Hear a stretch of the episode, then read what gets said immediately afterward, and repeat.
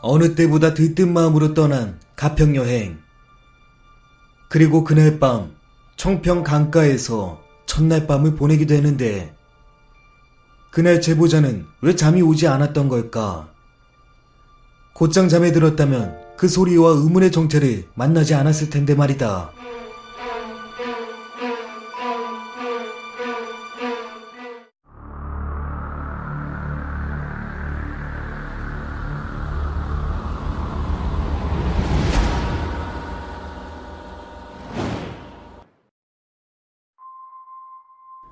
안녕하세요.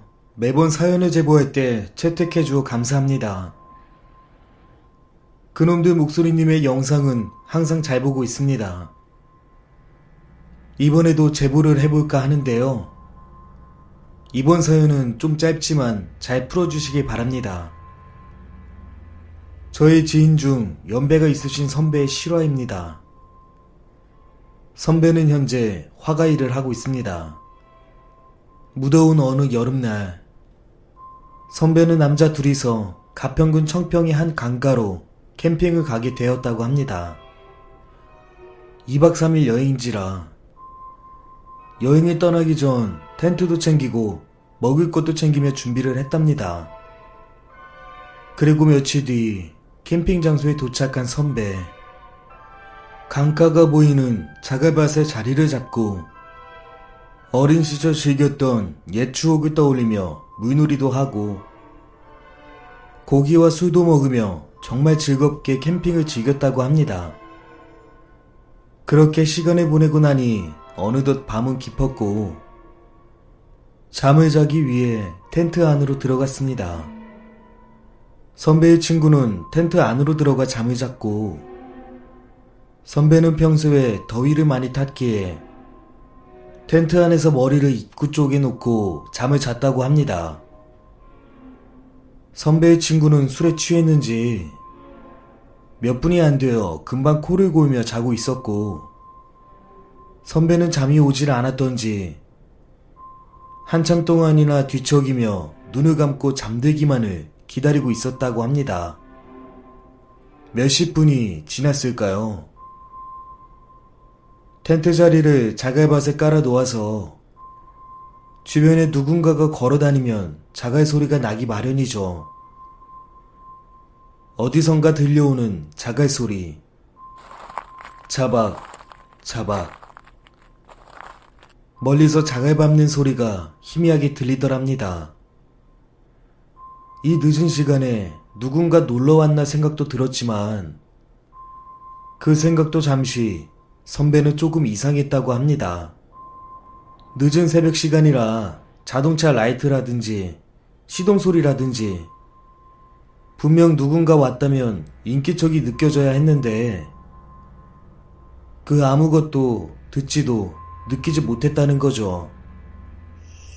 선배는 설마 설마 했지만 곧바로 왠지 모를 서늘함이 선배의 온몸을 휘감기 시작했습니다. 잠이 안와 괜히 예민해진 건 아닌지 혹시 동네 주민이 아닐까 하는 생각을 할 즈음 자갈 밟는 소리는 점점 선배가 있는 곳으로 가까이 들려오고 있었답니다. 자박, 자박. 금방 조용해질 줄 알았던 자갈 밟는 소리는 5분가량 계속 되었고 갑자기 그 소리가 선배 바로 귓가에까지 들리더니 그제서야 딱 하고 멈추었다는 겁니다. 왠지 모르는 나쁜 기운과 무서움에 소리가 나는 동안 눈을 한참 동안이나 질끈 감고 있었다던 선배. 그렇게 한참을 눈을 감고 있다가 소리가 멈추자 살며시 신눈을 떴는데 선배는 그 자리에서 얼어붙고 말았습니다.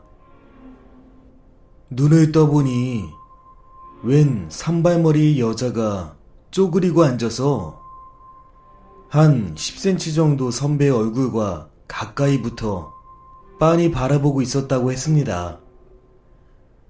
그 여자의 눈은 검은 자는 안 보이고 흰 자만 보인 채 말입니다.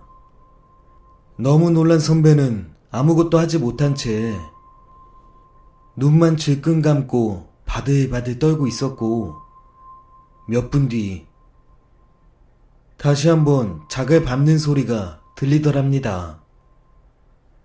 엄청 크게 들렸다 점점 작고 희미하게 말이죠.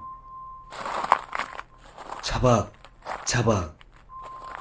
이내 그 작을 밟는 소리는 점점 멀어져 들리지 않게 되자 선배는 눈을 살며시 떴더니 그 의문의 여자는 사라지고 없었죠. 하지만 분명한 건 사람이 아니었다는 겁니다. 자갈 밟는 소리도 정확하게 들린 것이 아닌 아주 작게 들렸고 그 의문의 여자가 가까이 왔을 때는 오한을 느낄 정도로 차가운 공기를 느꼈다고 했습니다. 게다가 더욱더 소름 돋는 사실은 바로 앞에 자갈밭이 물에 흥건히 젖어 있었다는 겁니다.